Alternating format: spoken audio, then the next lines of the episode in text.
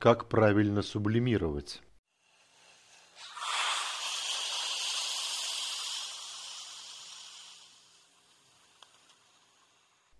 Сегодня о сублимации поговорим немного. Я думаю, что очень многие слышали этот термин сублимация, но обычно его используют в ключе, когда говорят о творческом процессе. Это со времен Фрейда, когда он говорил о том, что если человек занимается написанием стихов, книг, художник, то это чаще всего сублимация. Однако не наоборот. Если человек графоман, если он не может перестать рисовать, это совсем не значит, что у него есть какие-то зажатые сексуальные комплексы. Он может просто боится чего-то, он реализует свои комплексы, он может быть просто психически неравномешанным человеком, графоманом, как больным человеком. Итак, что такое сублимация, откуда наберется, с чем ее едят, как используют? Сублимация, вообще говоря, это возгонка. То есть это когда что-то кипит, знаете, на что похоже? Похоже на самогон, когда из брашки, сильно нагревая, получают пар, который потом конденсируется и получается спирт. То же самое происходит, допустим, и с нефтью. Ее подогревают сначала очень сильно в рефракционных колоннах, а потом отделяют фракции.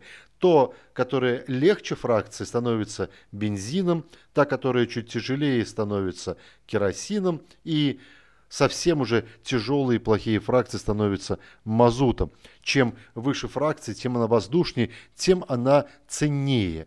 То же самое примерно происходит и с психикой человека. Когда возникает напряжение, он начинает нервничать, он начинает кипеть, он начинает суетиться, происходит внутренний нагрев, внутренний процесс. И если в это время подключить какую-то часть сознания, построить аппарат, как самогонный аппарат, как ректификационная колонна в нефтедобыче, то тогда возможно построить систему, что вот эта вот кипящая субстанция станет в конечном итоге полезным продуктом, творческим продуктом, картиной, книгой, поэмой или каким-то просто высказыванием, афоризмом, который тоже является творческим продуктом. Можно сказать, что все искусство сублимирования – это искусство именно разделения своих способностей, своих возможностей и то, что у тебя накопилось внутри. А, алгоритм для того, чтобы правильно, условно говоря, сублимировать, а, достаточно прост, но эффективен, если у вас есть действительно разум. В первую очередь нужно понять, осознать своим разумом, что вы действительно попали в ситуацию, когда у вас есть такая кипящая ситуация, что ваши гормоны не дают вам покоя, что у вас внутри происходит нечто невероятно кипящее. И в таком случае попробовать несколько способов – каким образом это кипящее превратить в творчество. То есть это попробовать порисовать, попробовать написать что-то, попробовать начертить, попробовать спортивные вещи какие-то, рекорды поставить, пробить дрова, как говорят некоторые люди.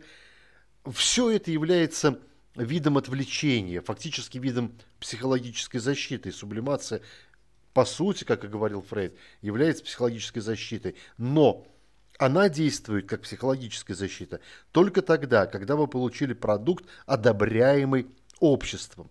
То есть те ваши рисунки, физические упражнения, строчки, которые вы написали, нужно показать людям и внимательно отследить их реакцию. Это примерно похоже, как когда вы гоните самогонку или когда делается бензин, то обязательно нужен какой-то потребитель, чтобы оценил, насколько качественный продукт получился. И если потребителю нравится, если это действительно ставит лайки, реагирует одобрительными словами, каким-то образом поощряют вас продолжить что-то из того, что вы сделали, а сделали вы несколько, как я напоминаю, должны вещей, то есть выбираете то творчество, которое наиболее отзывается у людей. И в таком случае это творчество можете развивать и дальше. Это и есть законченная сублимация. После того, как вы отделили творческую составляющую, а внутри осталась вот эта вот ненужная серая масса, вот ее можно куда-то и тихонечко слить, куда-нибудь в жилетку, а людям показать действительно творческий продукт. Удачных вам сублимаций!